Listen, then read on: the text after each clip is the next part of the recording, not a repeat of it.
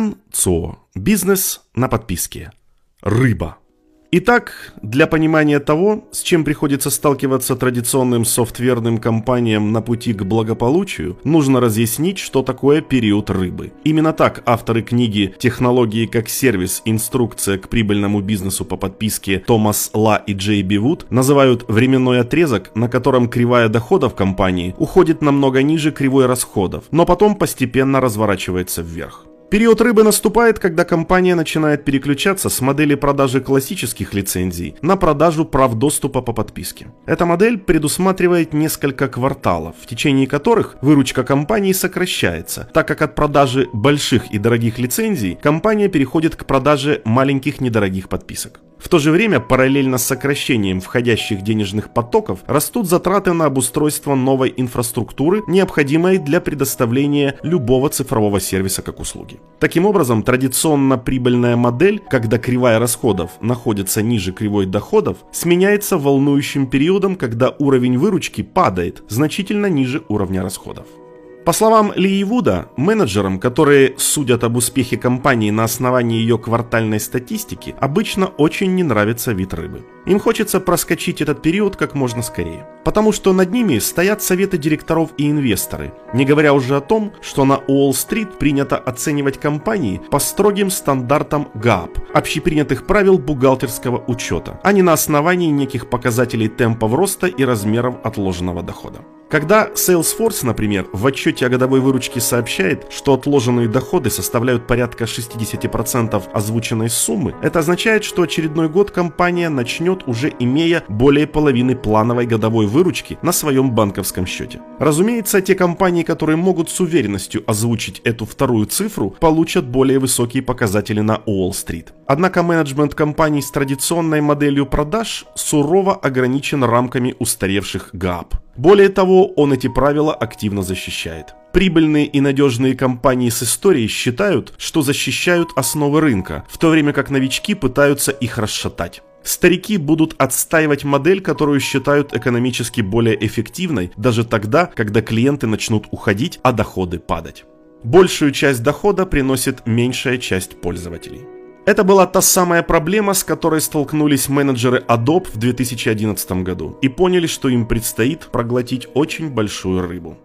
Что они сделали? Ну, как только исполнительное руководство приняло решение о переходе на новую бизнес-модель, решили рассказать об этом всем без исключения. Идея заключалась в том, чтобы сделать процесс наименее противоречивым и наиболее прозрачным. Но сложность оказалась в том, что различные целевые группы ожидали разных объяснений. Начать было решено с сотрудников компании, которым предстояло пережить ряд организационных изменений. И тем из них, кто работал в Adobe достаточно давно, оставалось только посочувствовать. Например, бухгалтерии предстояло переключиться с привычной простой процедуры продаж лицензии раз в год на оформление и выставление от 3 до 4 миллионов счетов на оплату ежемесячно. Отделу разработки объявили, что обновление придется выпускать не раз в год, а каждый месяц, и при этом отвечать за безотказность в работе, возможность быстрого аварийного восстановления данных и их сохранность и безопасность. Для отдела продаж подготовили специальное шуточное видео под названием «Наркозависимость от выручки», где объяснялось, что теперь долгосрочные отношения с подписчиками важнее квартальных показателей продаж.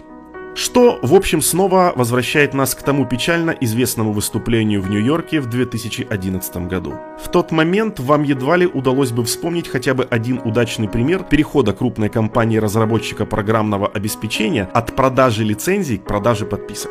Виной тому могли быть инертная организационная структура компании, или близорукость рынка, или системные ограничения, или статичное представление о продукте, или все вместе. Большинство директоров впадало в ступор, задаваясь одними и теми же вопросами. Если мы не продаем продукт сразу, а растягиваем процесс во времени, не ударит ли это по прибыли? Насколько подписки скажутся на величине маржи? Не придется ли нам переучивать отдел продаж? И как отреагируют инвесторы?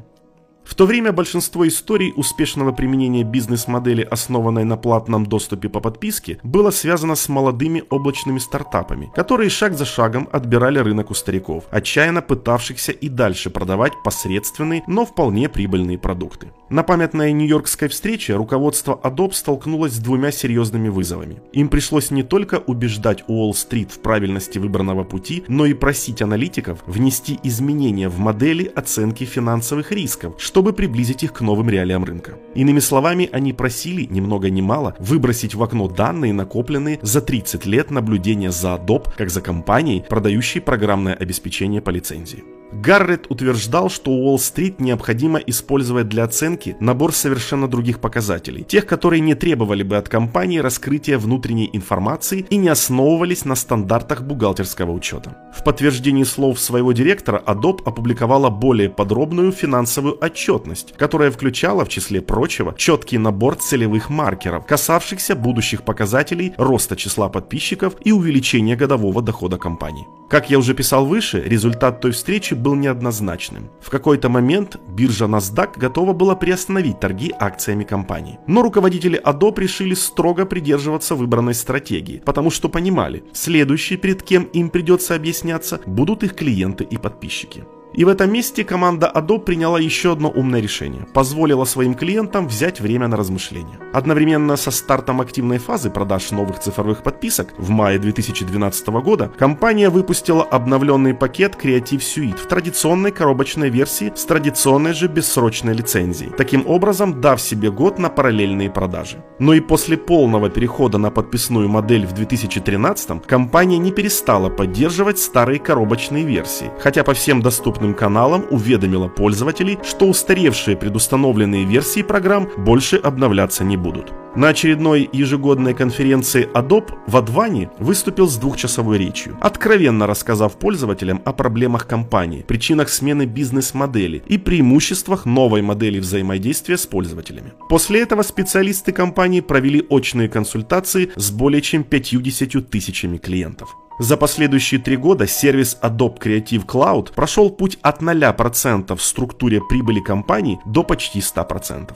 Сегодня опыт цифровой трансформации Adobe изучают в бизнес-школах, а ее дорожными картами успели воспользоваться Microsoft, Autodesk, Intuit и PTC.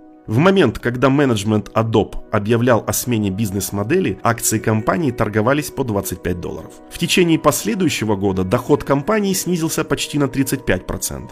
Сегодня акции Adobe стоят более 190 долларов, а темпы годового роста достигают 25%. При годовом обороте примерно в 5 миллиардов. Кстати, в 2011 и этот показатель был почти на нуле. Более 70% которого приносят постоянные подписчики. Невероятно.